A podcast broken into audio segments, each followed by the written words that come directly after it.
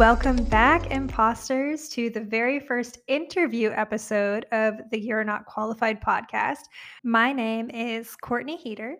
I'm so excited that you're here, and I'm so stoked to share this amazing human's story with you. So, today we're going to chat with Chris Butler Stroud. He is the Chief Executive at Whale and Dolphin Conservation, or WDC, as you will hear it referred to. Chris comes from a non conservation background. So he did study a science in college, but it was far from conservation. And then he went from the military through advertising as his chosen career. And he has an unusual path into saving incredible species of whales and dolphins.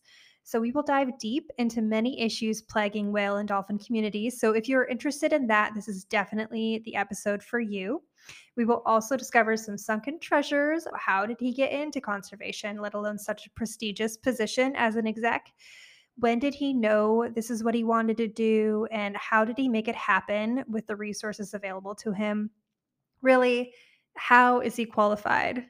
And what can we learn from this? Spoiler alert you have what it takes to do whatever the hell you want. Also, side note, I will say that anybody that knows me knows that this is just such a perfect first guess for this podcast because I am truly uh, maybe a little bit obsessed with whales and dolphins.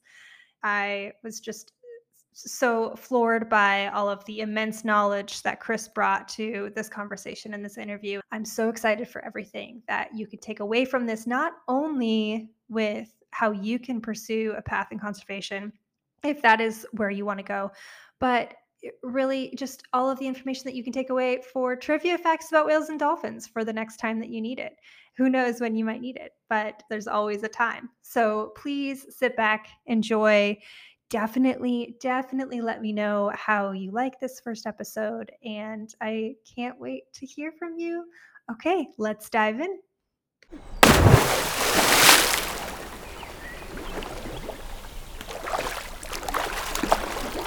So, Chris, thank you so much. Welcome to the You're Not Qualified podcast, the very, very first episode. So exciting.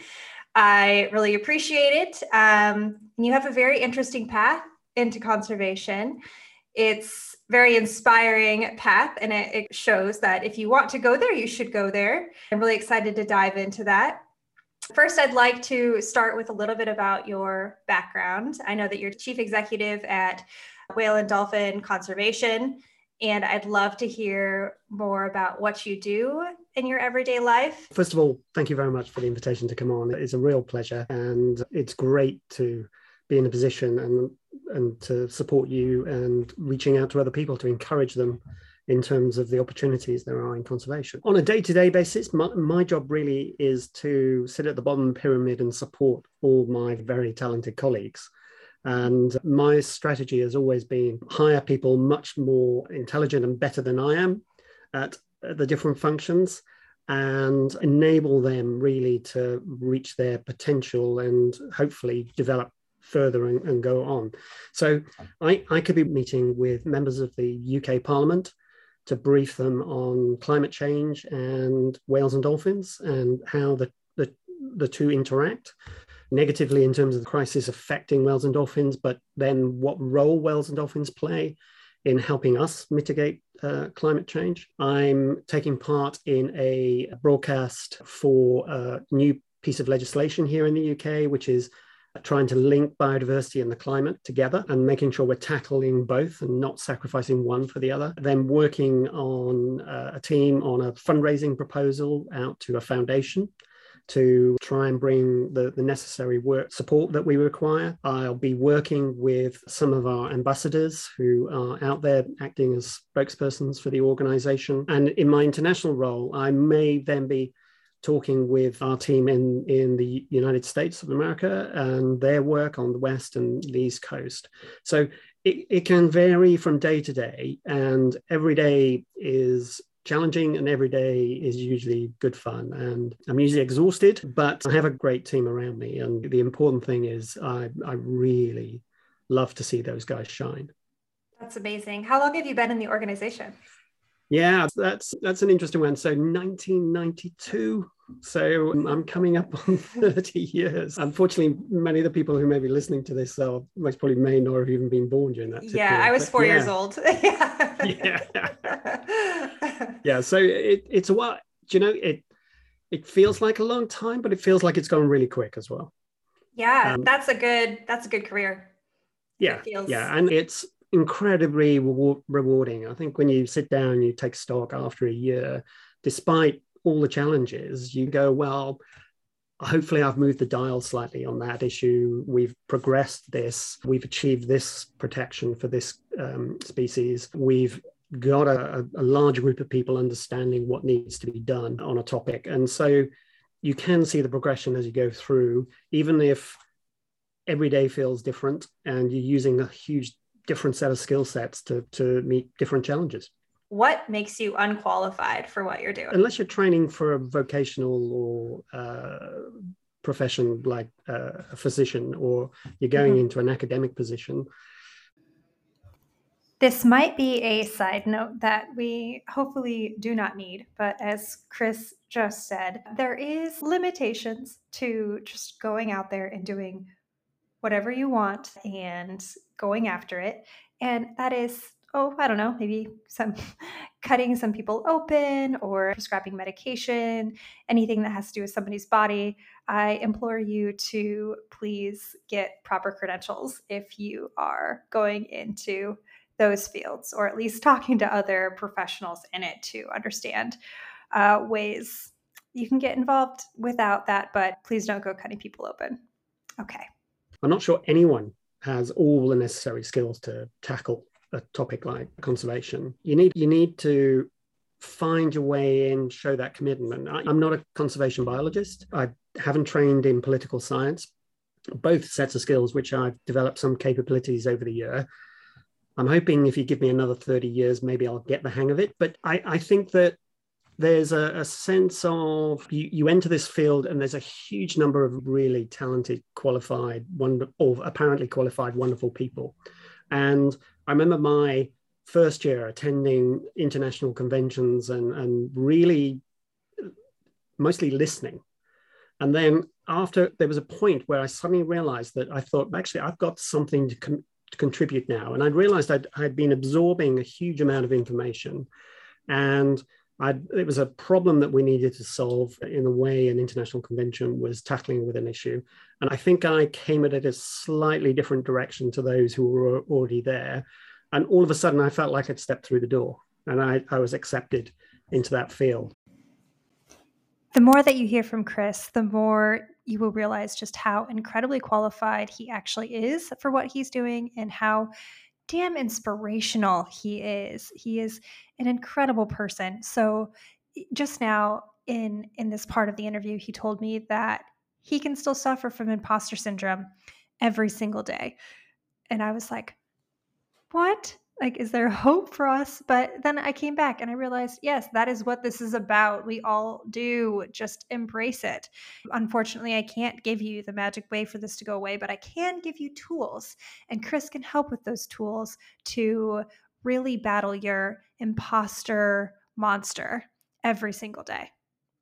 You've just got to realize that it is individuals and groups of individuals coming together and at least going for it, going to try and make a difference that really makes it. So, am I qualified now? I don't, not sure I am. I'm hmm. still maybe bluffing my way through sometimes, but at the same time, seeing successes come and realizing you don't have to be perfect at all of this. You just have to be good and continues to strive and keep learning. You have to learn every day. There's no one time when you can sit back and cruise. This isn't a, an industry, if we want to call it that, or a career path where people can take up a position and cruise. It just doesn't work that way. You're always going to be on the front edge.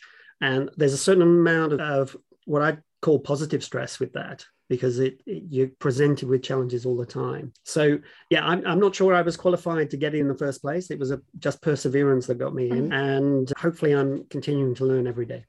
I was very lucky to be yeah. amongst a, a, group of uh, folks at that time who had that way of thinking and were willing to, to listen to this sort of young whippersnapper who came along and started um, saying, what if we thought about it this way? Yeah. Yeah. Yeah, that's it doesn't it takes grit. So that's awesome. okay, so you came from a military background and was that before or after university? No, it was before university. I went straight from school, did some, got my my exams done at school. I had the opportunity to learn to fly with the Royal Air Force before I left school. Oh wow, that's cool. So I I did my private pilot's license when I was on my 17th birthday. I qualified on the, the first day that I could qualify. And I'd been working at a local aerodrome, refueling aircraft, serving in a bar, I think slightly underage, but I was serving and, and, and um, earning my time in the air at that point. But the Royal Air Force paid for 30 hours at that stage, got you up to a certain level, which was called test and advance. As, as soon as I'd done my last exam, I joined the Royal Air Force. The, the, I'd already signed up and uh, went off, I think about two days later, went off to officer school. Oh, I'm enamored. I'm really obsessed with World War II history. So that's like a lot of Royal Air Force. It's very cool. Well, we uh, should do another podcast on that and we could talk after. Oh, yeah. I, yeah, part of me wants to write a book about some of Churchill's experience with the king, like his Tuesdays with the king. But I'm especially fond of Churchill. So maybe if this one is successful, I'll yeah. pick that up. and you'll be the first on that one too. Well, that's fine. I've got all these volumes of um, the Second World War not far away from here. Oh, amazing. Oh, it's so true. I love World War II history. And if you think a podcast would be really interesting and you're into it too, just you know, slide into my DMs. I would be very interested to hear your opinion, even though this is my very first actual episode. But you know, we can we can keep dreaming, can't we? But no, I love World War II history. Tuesdays with the King. Churchill met with the King every Tuesday, the King of England. And Churchill himself, being the Prime Minister of the United Kingdom through World War II, would brief the King on the war proceedings. And he did dread them to begin with, those Tuesdays with the King, but he learned to love them. And they um, began having a really awesome relationship. But okay, back to whales and dolphins. The university, then, after what did you study and why did you choose to study?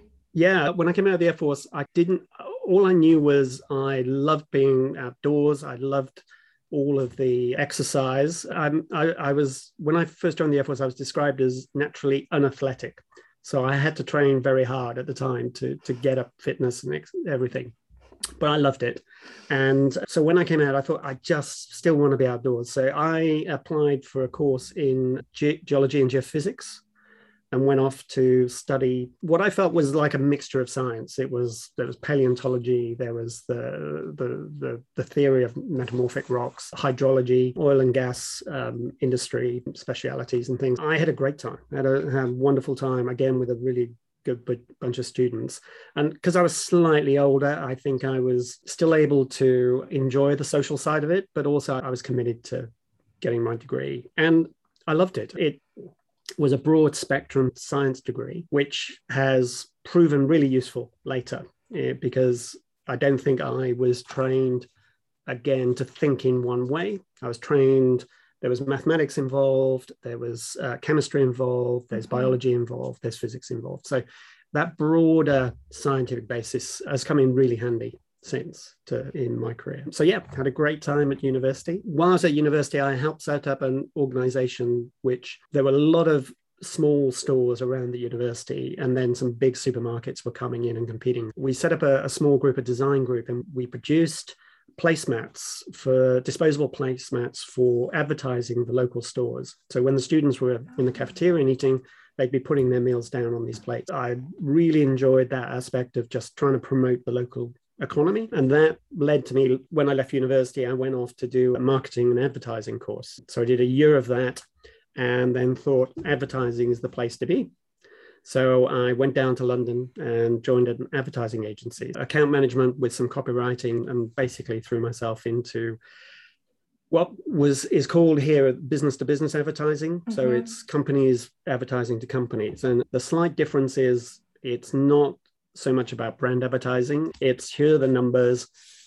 How has this affected my sales? Companies are much more specific about that. So I learned a set of skills there, which was about accountability for decisions and mm-hmm. you could be creative, but you also had to be within the real world. You had to show that what you're doing in spending a, a company's money was actually going to lead to further sales or the development of a, a product area. And again, you had to get under the skin of the product and absolutely understand it mm-hmm. because you're usually talking to people who really do understand it. So it taught me detail, really. It taught me that you had to take the detail and then synthesize it and be able to communicate that to whatever audience you are pitching to. Again, I think a set of skills which prepared me for yeah for what came next. Yeah, data back decision making. Yeah. And it sounds like a little bit of people skills, being able yeah. to talk to a diverse set of people, which is yeah. really important in really any fields. But I feel like in conservation, it has to be a special set because it is sometimes so polarizing for people. It's something that you don't have to care about because it's not in your back door. Yeah. But yeah, no, I, I think that's a really good observation. Did you have a moment where you were like, uh, this isn't for me? And what yep. was the next step? No, it's a really good question because it's absolutely, it was one moment. I've always had an interest in conservation and everything, but I was actually with a client in South London it was something like 3 a.m. UK time. And back in those days, if you had uh, approved a piece of copy to go into, uh, say, a print ad, if you changed your mind afterwards, we used to charge a nominal amount, which was about £10, $14, $15 at that, mm. that time. If it had gone to what was called camera ready artwork, we would charge a 100. If you changed it at film stage, it was a thousand pounds. It didn't cost us a thousand pounds to change it, but the idea was to try and get clients to think about getting it right to begin with, as opposed to wanting to change. This guy had changed it 27 times at film stage, so he'd clocked up 27,000 pounds. And I remember sitting with him in his lounge, and I said to him, "You realize you're giving us all this money basically because you didn't think about this enough at the first round. He said, "Yeah, really doesn't matter." He he said, "I buy up I buy up software companies which are developing a product, but they just run out of cash. But I think it's got potential." And he showed me a piece of software at, the, at that time, and he said, "This costs me about 50 pence or 60, 70 cents to produce." And he said, "I sell it for 250 pounds, close on 300 dollars per unit." Mm. He said, I just make money all the time. And I said to him, Yes, but you could have given that money to charity. You could have done something else with that cash. And it hadn't occurred to him. It just wasn't within his psyche that he thought it was, and it was his money. He could spend it, waste it however he wanted. Whereas I felt it was inefficient for him and his business, but it was also a, a terrible indictment of how money was going in a certain direction when actually there were so many other pressing needs around us uh, yeah. uh, from everything in homelessness in in london through to the conservation issues that we face. So at that moment i remember just saying i want to do something where i feel that i can look back on the year and go yeah that was a good year. I feel i did everything i could for that year. Whatever the whatever the job was i still wanted to feel fulfilled. The thought of I'm making a huge amount of helping to make a huge amount of cash for somebody who really doesn't care. Yeah. Because they're just making so much. And I've got nothing against companies making profits and all of that pays for people who then support charities and all that kind of thing. But if you're going to do it, do it well, do it really well, and then make sure that money is spent well afterwards.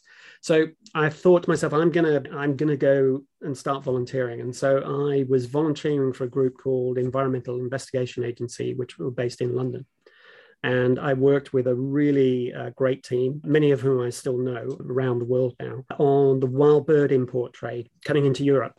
And I was just a gopher, volunteering in the evenings at the weekends, mm.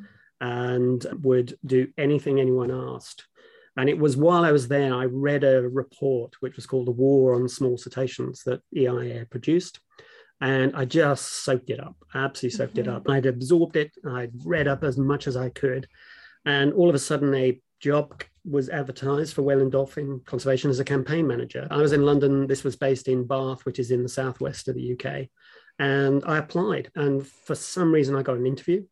I went down for the interview, and the chap who interviewed me said, Actually, we've decided not to appoint, but I was just interested in your CV. Tell me about what the Air Force was like and all this. So we had this nice conversation. And then for him, the mistake was really just telling me, just keep in touch. I was chatting, there was about six other people in the organization at the time. So I had a chat with them, found out that two o'clock in the afternoon was a sort of on a Friday was the kind of transfer day where they were starting to think about the week ahead. The fax machines, because it was all fax, no email at that time. Would be working hard as information was coming in from around the world they'd be collating stuff, but basically it was a more casual time on a Friday. So I worked out that two o'clock was most probably the best time to phone. So I phoned every Friday at two o'clock for six months until wow. I drove the guy nuts. And uh, eventually he said, "Look, I will. We'll create a role for you." So it wasn't a campaign, big campaign role. It was a junior researcher role. I gave. That's it. I'm going for it. I gave up my career in advertising and quite a, a good income at that yeah. time to take a two thirds pay cut to go do the role. My girlfriend at the time, who is, has, is now my wife, was an actress in London. And I said, I know that I'm earning this money in advertising, but by the way, I'm giving it all up and I'm going to go after conservation. And thankfully, she didn't dump me at the time and she followed. I was lucky there. And about four or five weeks after I joined, the guys said, Oh, we're going to the International Whaling Commission. It's in the UK this year. It's going to be in Glasgow. Do you want to come? So I said, Yes, of course. And so I got thrown into my first international fora at that time. And I absolutely loved it. Oh, I wow. absolutely loved it. That was it. I was on my way. How long were you with the company before that convention? Five weeks, maybe. Oh, yeah. That's weeks. really getting thrown in. That's awesome. yeah. Yeah. But it, it was in at the deep end. Uh, mm. Yet it was also amazing in terms of the International Whaling Commission is where all the, the countries that are interested in conservation of whales or interested in the pursuit of whales for commercial whalings, for example, and including Aboriginal subsistence whaling, come together and they debate points. What was amazing to me was there was a huge amount of negative energy where the pro whaling countries were trying to stop conservation measures going forward in case yeah. it affected their ability. The conservation countries were putting in huge amounts of effort to mitigate the whaling that was taking place yeah. and cut back on what was happening. And you just thought if all this energy was actually going into conservation, it would be incredible. Mm-hmm. But you, mm-hmm. you were effectively maintaining a stalemate. And it was important to maintain and has been because without that effort from the conservation led countries, then the pro whaling interests would have succeeded at getting commercial whaling back fully and fully legally endorsed years ago. And since then, proactive conservation measures, especially for small cetaceans, orcas, and others, have progressed through the scientific committee and others who are committed to seeing conservation. But it was the cut and thrust of everything. You say mm-hmm. anything, I'd have five weeks prep, but for the later meetings that I attended, you, you would prepare for these, and it was a bit it was a bit like I guess the sort of Air Force days as well, which is most of the time is very quiet, and then there's huge peaks of activity which are mm. very critical in terms of the decisions you make. And you saw this. You had ministers and government representatives all coming together, having to make decisions often on the spot, and you could influence that. You could help drive a, a decision in a certain direction because you have the information, yeah. and that's what in, especially in conservation, lots of governments do rely on the non-profits, the charities, and the foundations that have got this huge amount of expertise to bring that expertise to bear. And so often you're working side by side with government officials yeah. to actually achieve an objective. And that's incredible. That is incredible because they come with a set of skills. We can bring a whole set of other skills. And you realize the political nature of a lot of these uh, decisions that get taken are affected by things on the outside, yeah. not just what's going on inside. So it's a bit of an eye opener. It's a bit about it destroys the credibility. I think sometimes that governments have everything under control. I think the last couple of years has shown us that maybe that's absolutely not true. And I think it, but it showed you you could make changes and you can look back and you could go, we did that it affected that. That was the decision that got taken. And suddenly, oh, yeah. what you're doing on a day by day basis is suddenly elevated to an international level. And you think at CITES, the Convention on Trade in Endangered Species, we championed the protection of the bottlenose dolphin in the Black Sea, where it was being caught and moved out into military facilities as well as just being exported for display. And CITES agreed shouldn't be being ex- exported. There shouldn't be captures taking place. Mm-hmm. And so you then go, because of the team that worked on that and being part of that, there are whales and dolphins alive now, Yep. living in the wild and surviving because of something you did. And that's not a bad feeling. That's not a bad feeling to have. Yeah. The military trained them for sonar. Is that right? Yeah, so a number of militaries had used dolphins in different ways. The Soviet Union, as it was at the time, in the build up to the breakdown in 89 onwards, had trained dolphins for bases like Sevastopol, in, in the, which was UK, Ukraine, Russian. And they were capturing dolphins. They'd be trained for two different things. One we used to patrol the, the port where the naval vet based. Mhm. Others, if they detected a diver in the ground, they would swim back.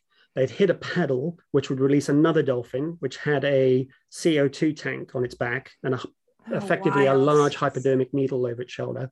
And these were trained to actually hit the diver in the chest and inject the CO2, and it would drive the diver to the surface.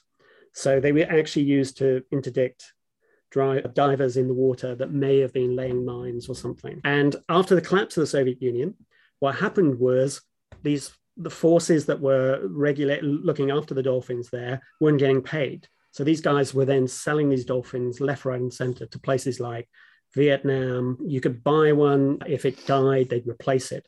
And suddenly we had dolphins turning up in Dolphinaria who a month before had been in the water being taught to actually attack Oh divers. Oh my They're now being used when kids were being put on their backs and this kind of thing. We approached the European Union at the time and got funding to go in and investigate it. And from that investigation, we managed to get a, a report together which we could take to the Convention in Trade in Endangered Species. And they basically then put a ban on the export and the movement of those dolphins. So shut down that trade. Thank goodness. Yeah. Wow. Yeah.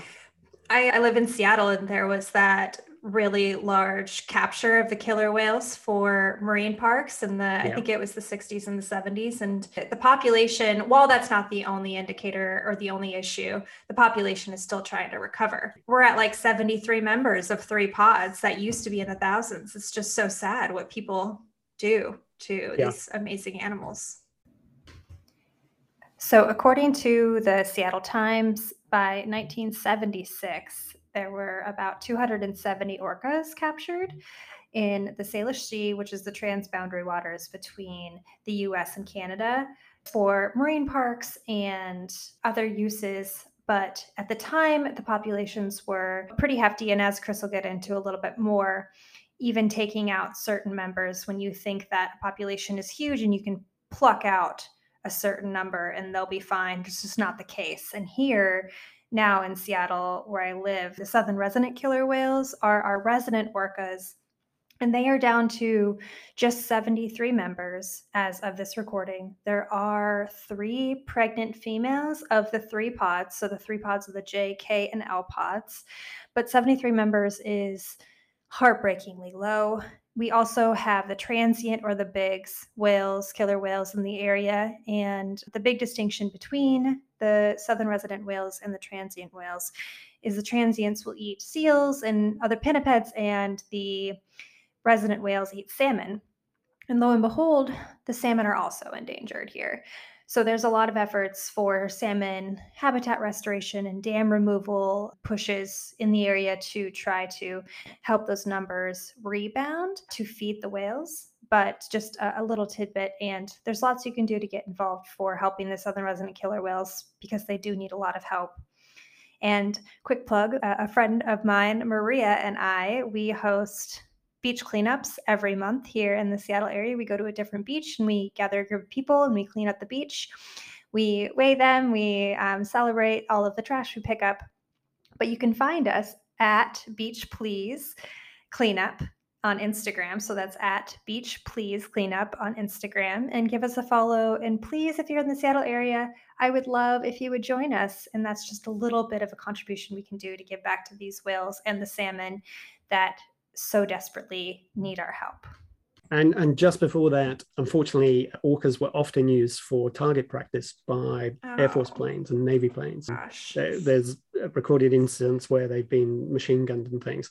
Yes. And I think what people didn't realize at the time, but we do now know through the study and starting to understand about cultural and social complexity in these very intelligent matriarchal societies, yeah. is those captures ripped out huge amounts of cultural capital out of that those groups. We recognize now that if you do that and say you take some senior females or even younger females out of that it has a long-term effect on the survivability of the population. And so the, the old days where people would talk about there's a stock of whales in the same way as they talk about fish stocks. It was a, a reductionist way of making life simple because yeah. if you talked about there's 20,000 X maybe orca in a certain area, it doesn't matter if we take 40 or 50. Actually, it doesn't work that way. Now we know that there are multiple types of orca from transients to residents. Yeah. We now know that there are cultural groups. We now know that pods, when they meet, are making sure that the young aren't reproducing until they get to a certain age because, like human beings, they have to grow up and learn socialization. Yeah. So, what did we rob from that population back in the 60s and 70s that the population now is paying the price?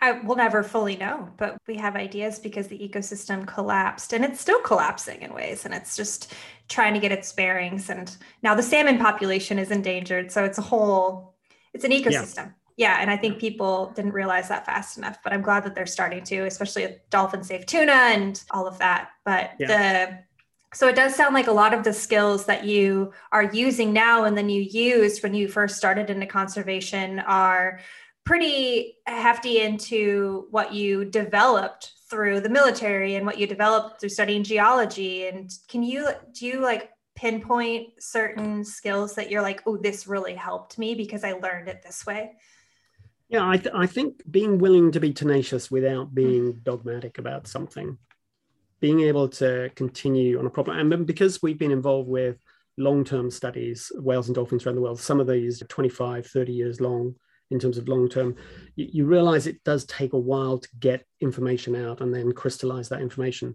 I think I, I, I said before, I think in advertising, one of the, the, skill sets was how do you synthesize quite a complex amount of information yeah. to, to an audience. So, for example, if you want to talk to a minister or a government, a state official or whatever in terms of an issue, you really have to synthesize it down to a very small number of points. Not because they, these guys aren't smart, but you may have an official and she is just working all hours on a whole range of problems.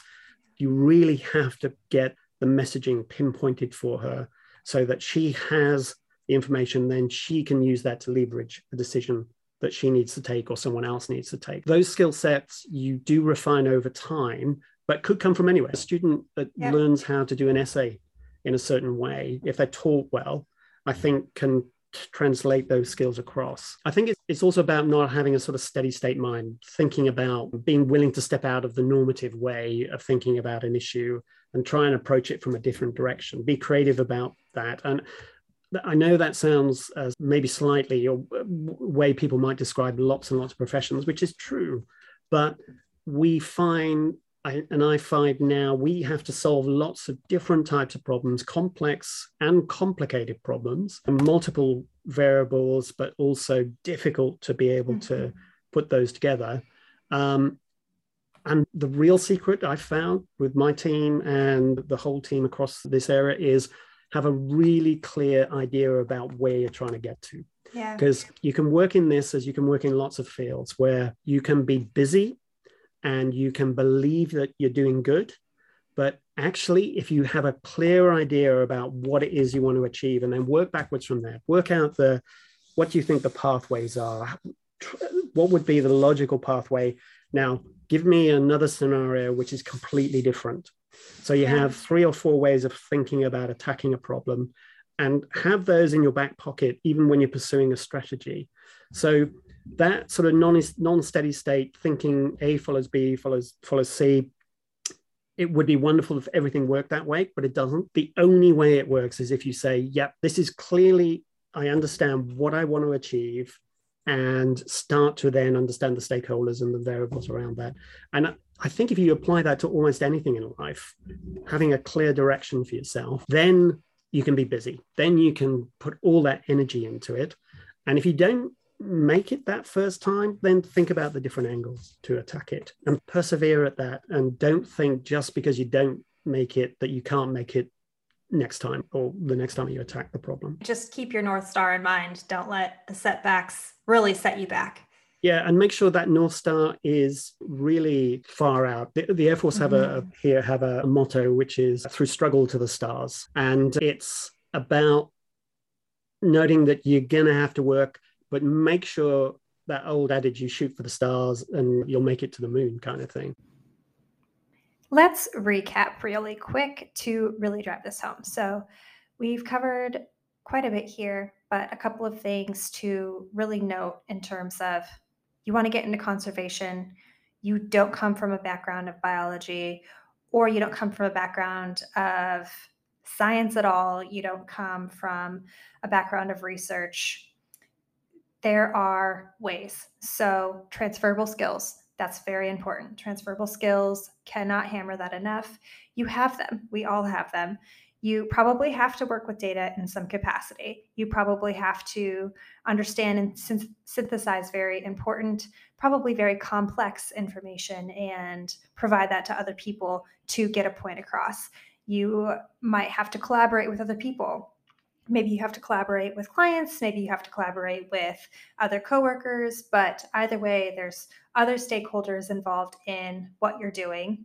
It's probably not a one person team. So skills they come in all different forms and you can absolutely use those skills that you build and develop them in different ways but get in the door with the skills that you have now and then just develop through volunteering develop through taking courses on your own. There's free courses that you can take online. You can take classes from really prestigious universities online for free as well. You can take classes in your local area if you want to, I don't know, maybe learn SQL. You could probably find somebody to teach you. Just get out there, figure out exactly what it is that you want to do with your North Star and start to put the pieces together in, in place to get the the gears going and get everything just running. And then once you hit the ground running you will start to understand oh okay we can talk to this person and this person and this is probably a skill. Maybe i should learn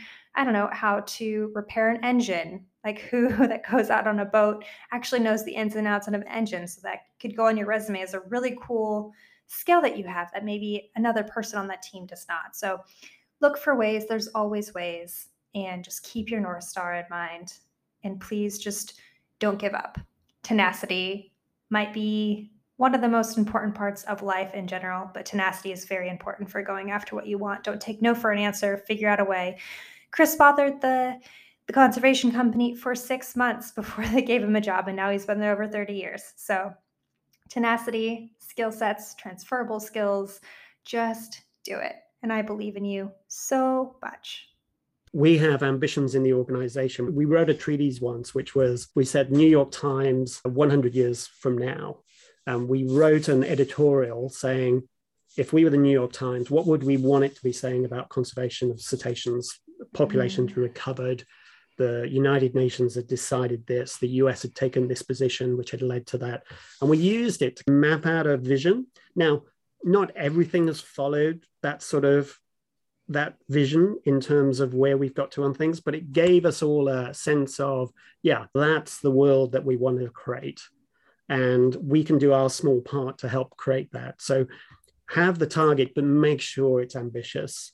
Yeah. And then don't punish yourself when you fall short on it, but work out how you're going to come at it again. So learn from those mistakes and move forward.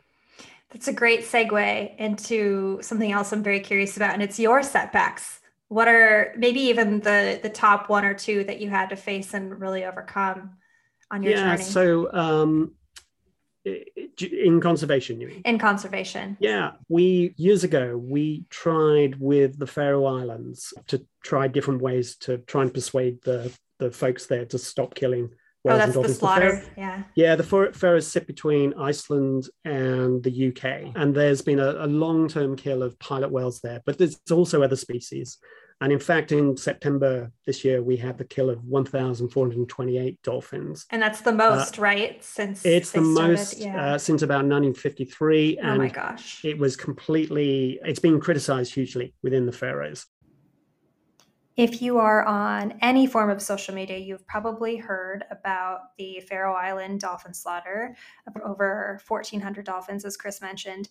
If you are appalled by it, like a lot of people are, like I am, there is a petition going around from Only One, that's only dot one, their website, and it is to stop the slaughter altogether, to petition to just not do it anymore.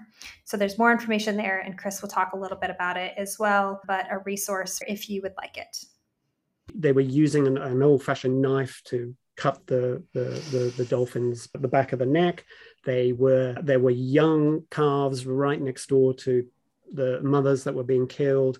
It took hours. There weren't enough people. It was just atrocious. It was a terrible, cruel thing in the same way as it, it we talked about culture before, mm-hmm. the Faroese defend it on the grounds that we kill all of the dolphins in a pod because that's better than leaving a few to go on and suffer. Actually, we don't know again what culture and learning has been taken out mm-hmm. of the population of Atlantic white-sided dolphins.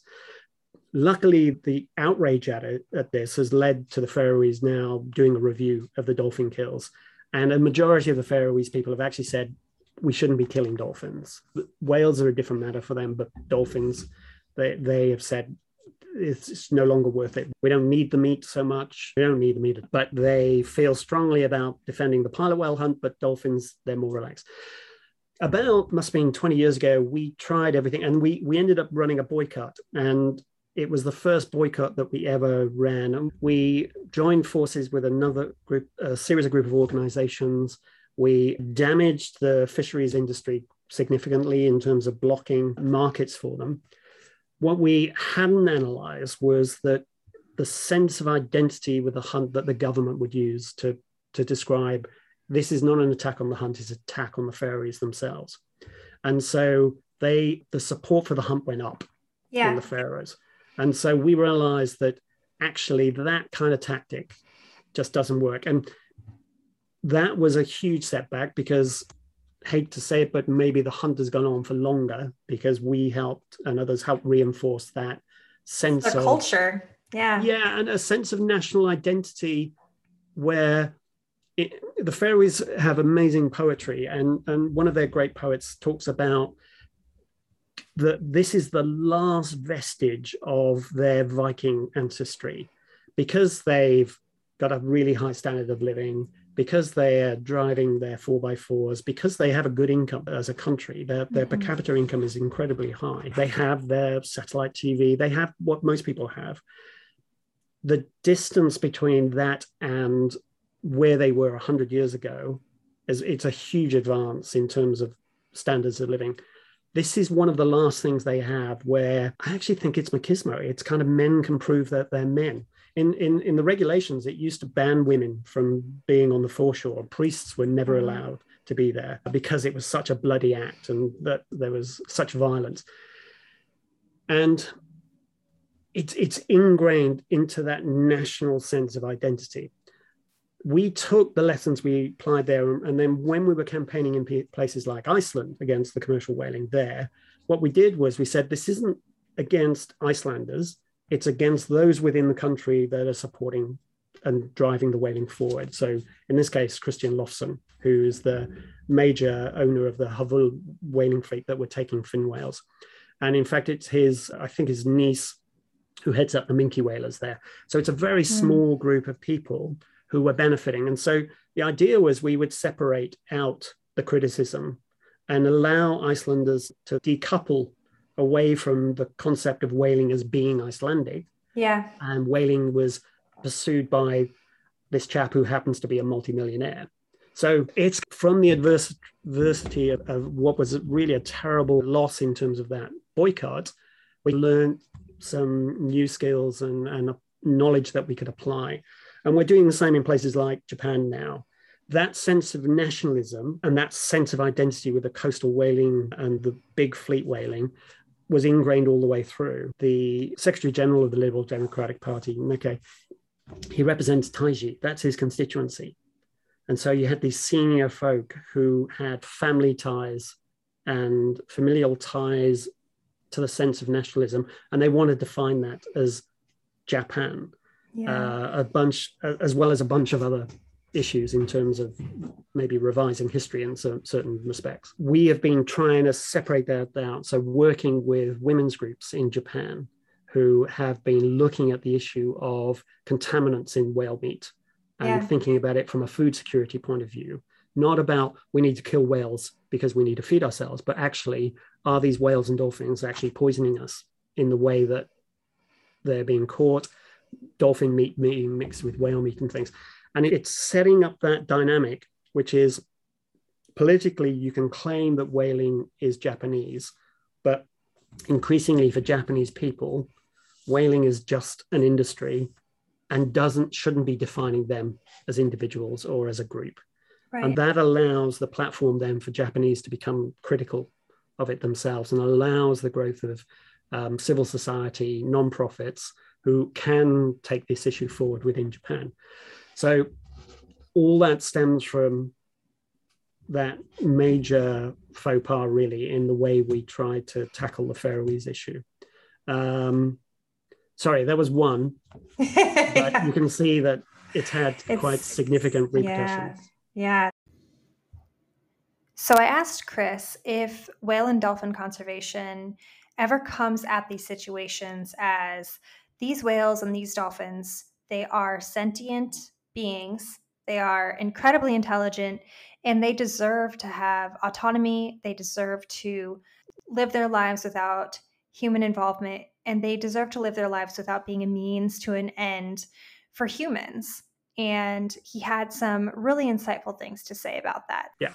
Yeah, uh, absolutely. We have our programs where we work on bycatch, entanglements, and, and, whales and dolphins getting caught in nets. We have a position on the captivity issue, which is opposed to the captive display of cetaceans. Mm. We have a program which looks at healthy seas, plastic pollutions. How do you create marine protected areas? How do you create the science that mm-hmm. allows countries to develop that those techniques? And we have our anti-whaling work.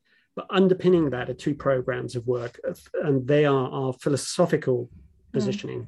One is what's called the Green Whale Program, which looks at the ecological services, why we value the services that whale provide us, like absorbing carbon dioxide and yeah. acting as a huge sink for carbon. Oh man, if you do not know anything about whales taking in and harboring CO2, literally for their whole lives and beyond, please Google it and just go down the rabbit hole. Go down into the Marianas Trench of whale CO2 holding. It's incredible. The other side is about culture and individuals. And this has been looking at the science of why individuals count. And that is about the mm. intrinsic value of mm-hmm. whales and dolphins as sentient, remarkable creatures in their own. And I always say, whales and dolphins are they're really similar to human beings and they are amazingly different. We've learned to manipulate the world. My, my phone has been created because we can extract things from the ground, we can put things together in certain ways, we can conceptualize technology. Whales and dolphins not had to do that. They've worked out how to live in their environment, live in groups. And we now know, you know, that more and more species we're finding out have signature whistles, which are not just about uh, ha- this is William over here and this is Bert over here and Ernie's over here. It's uh, sorry, going back to the Muppets now. Move over, Rover, and let Jim Henson take over. Take over. Take over. Take over. Take over. Take over. But the, dolphin called William, if others are talking about that dolphin or referring to that dolphin, they may use a signature whistle for William. When he's using signature whistle, he might be using the signature whistle contracted in a certain way to say Bill. Mm. So he's basically saying, You can't see me, but this is Bill speaking. Whereas when others are referring, they use the signature. So we're beginning to understand that there is a, a real sense of self identification in these guys. And if that's the case, what else is going on? Years ago, people were trying to t- teach dolphins to speak English or other human languages. Mm-hmm. Turns out their social skills, the way they interact, the way they touch, the way they communicate over long distances, may be a hugely much more complex language and a way of communicating than we can ever understand. Can dolphins, for example, they use sonar all the time? Are they able to transmit the image of a shark that they get back rebounded? Can they project that to another? To another. Years ago, we would have called that ESP. Now we know that information may be flowing yeah. uh, in that kind of transmission. That's huge for us to conceptualize.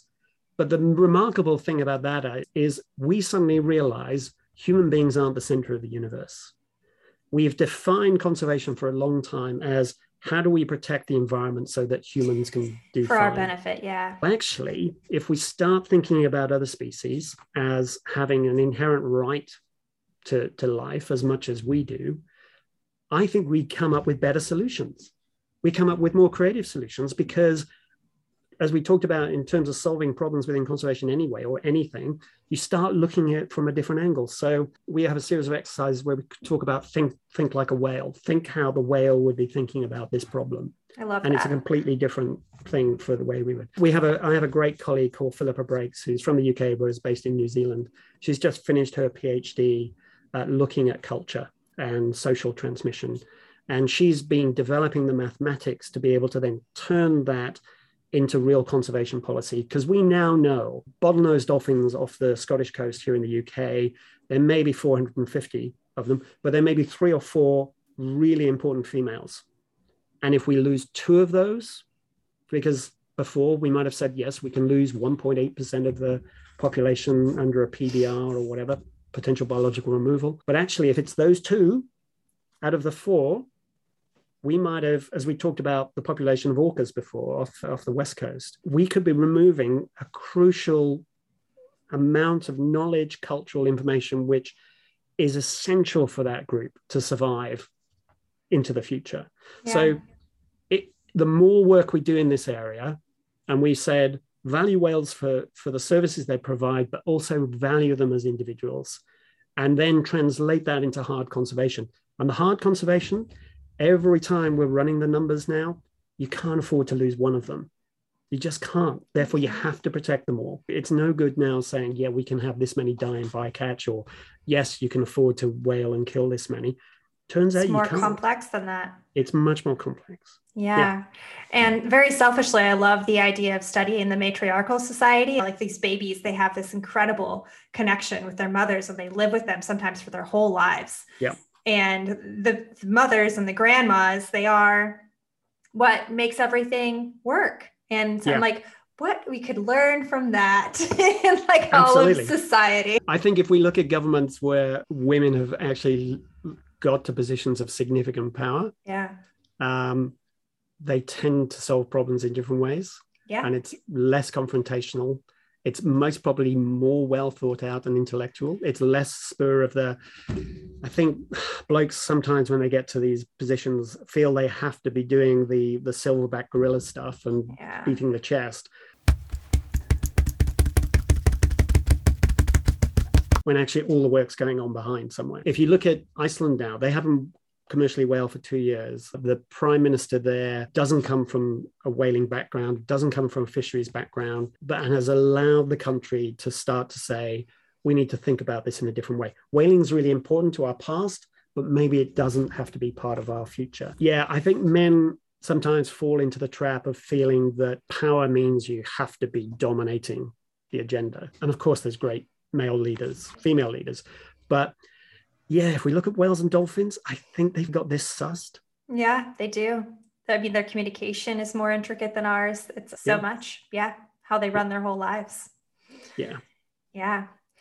Okay. The last question, we've covered a lot of this though in like little bits and pieces, but if you could, I guess, wrap it up in terms of these two nuggets or these three nuggets are things that I really want people to know in terms of pursuing conservation. The hurdles may be look huge, but don't be put off from giving it a go. If you decided that you pursued one through ac- ac- through the academic background that you've gone or the path that you've pursued, don't ever be put off from thinking that you can help make a difference. And then into that take ambition, not such not so much as like I never intended to become the chief exec. I was just I, it was circumstances that led to that. But ambition in terms of I want to make this significant change as we talked about before. Aim for the stars and you know and get as far as you can that way. So if you're mission orientated if you if your mission is about protecting habitats protecting the environment be it watercourses be it be it a group of whales and dolphins be it be it gorillas in africa or whatever it would be mountain lions have a vision of what that should be like. What would be the ultimate prize in terms of there? And then you never will suffer for second base. You, just will always be completing the diamond. And you will accomplish amazing things. You will accomplish amazing things.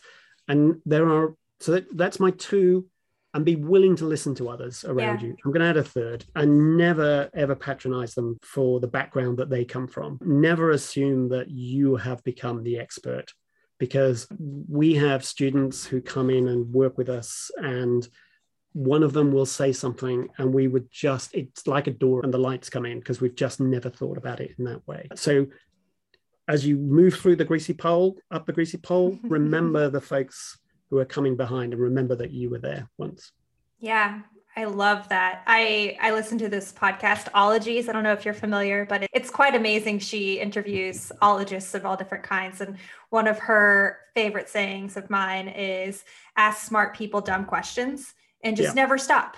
Never stop yeah. asking smart people dumb questions, no matter yeah. how smart you actually are." Yeah. Oh, Alie Ward with one L. Dad Ward. I am such a huge fan, and I know this is probably the creepiest of the crop, but I would love to just meet you, pick your brain. I am brand new to podcasting, very obviously. For the listeners, if you don't listen to ologies, it's amazing. So Alie Ward invites ologists of all different kinds on her podcast, and they talk about their respective ology so please give it a listen. And Alie Ward, or anybody that has direct contact with Alie Ward, if you're listening to this, thank you. Thank you for the gift that is ologies. Absolutely.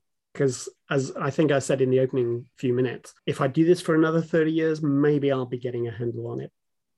But you, you, are always learning and yeah. you you should be open to learn from anywhere and everyone. And then you'll will be able to do the best you can. And that's all we can do. that's all we can hope to do. Yeah. Chris, what makes you qualified for what you're doing? I don't think I'm still qualified for what I, I think because I brought those they, I try to live up to those values and I recognize yeah. I fail as much as I succeed in terms of anything is I think I'm somebody who absolutely values the team around me mm-hmm. and the mm-hmm. people we work with mm-hmm. and be that a volunteer or be one of our really high specialists who, who have refined and refined their knowledge. And I, my pleasure comes from not being the person who's always having to be out there doing X, Y, and Z, but seeing other people achieve that. It is just one of the most satisfying things seeing people excel in their field and excel in what they do.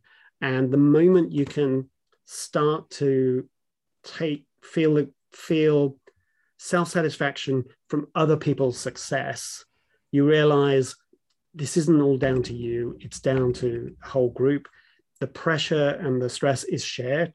You mm-hmm. don't have to you don't have to take on the whole world yourself. And you also realize that again it's not you being the center of anything. It's always a collective effort and again that the breakthrough can come from anywhere. And so for me it's the real pleasure of seeing other people um, excel in what they do and do the best they can. And it's just it's one of the it's one of the most satisfying feelings in all of this. We've had some exceptional people at wdc some have gone on to work in other organizations and i'm still incredibly proud of them in what they're doing. Thank you so much again for just enlightening us with all of your knowledge and your passion. It just it glows and it's really amazing. It's been a lovely, it's been great to talk. Oh yeah, this is going to be an amazing first episode. I'm just giddy. yeah. Good luck with the rest of it as well. Thank you.